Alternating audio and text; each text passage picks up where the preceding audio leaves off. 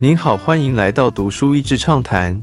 读书益智畅谈是一个可以扩大您的世界观，并让您疲倦的眼睛休息的地方。短短三到五分钟的时间，无论是在家中，或是在去某个地方的途中，还是在咖啡厅放松身心，都适合。本书的英文书名挺有意思的，我觉得是双关用语。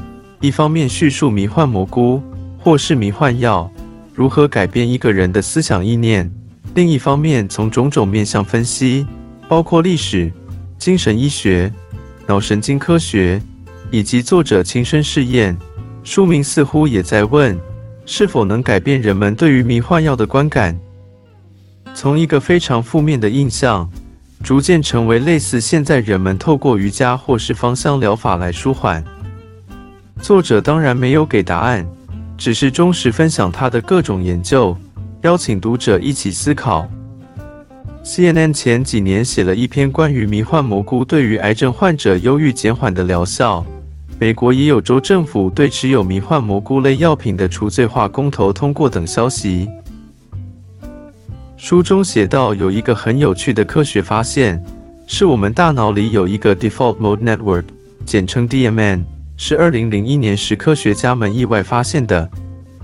透过 fMRI 扫描，脑神经科学家们发现，在使用迷幻药时，脑部那个区块的血液流动变少。或许这能解释为什么使用迷幻药的人会有一种脱离自己身体的飘然感。同时，也发现脑中开始产生一些不同于以往惯常的连接方式。这或许可以解释为什么使用迷幻药的艺术家或是创作者会在使用的当下有平常没有的创意。我们的大脑是一个实体器官，但意念到底怎么运作的还是个探究中的问题。也有一种说法是，我们的脑像是一个接收器，每个人随时不断采集各种讯息，例如各式感官的刺激。大脑有一套自动过滤的系统来决定哪些讯息是重要的，免得资讯太多负载不了。是否有可能在使用迷幻药的时候，这个接收器的预设值重新被调整，然后大脑就会接收到平常被过滤掉的讯息？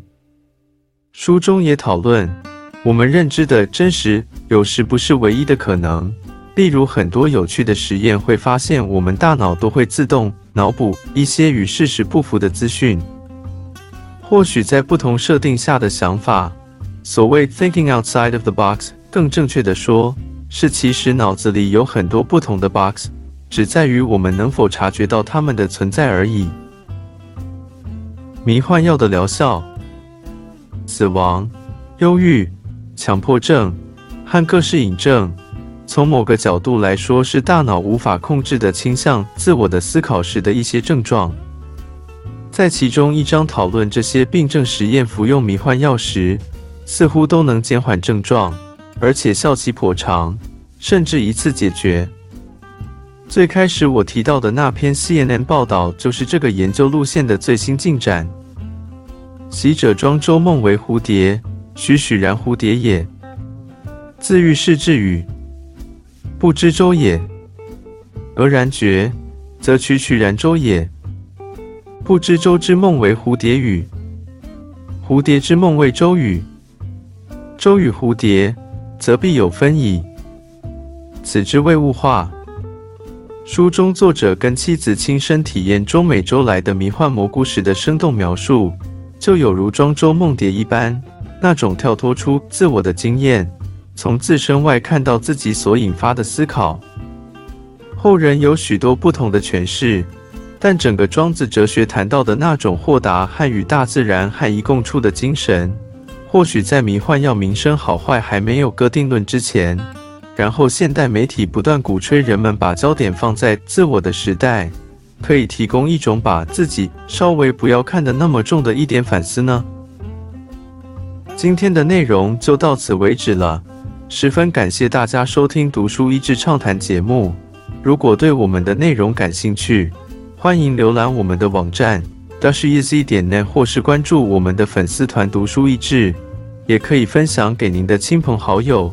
欢迎继续关注我们下一期节目，下次见。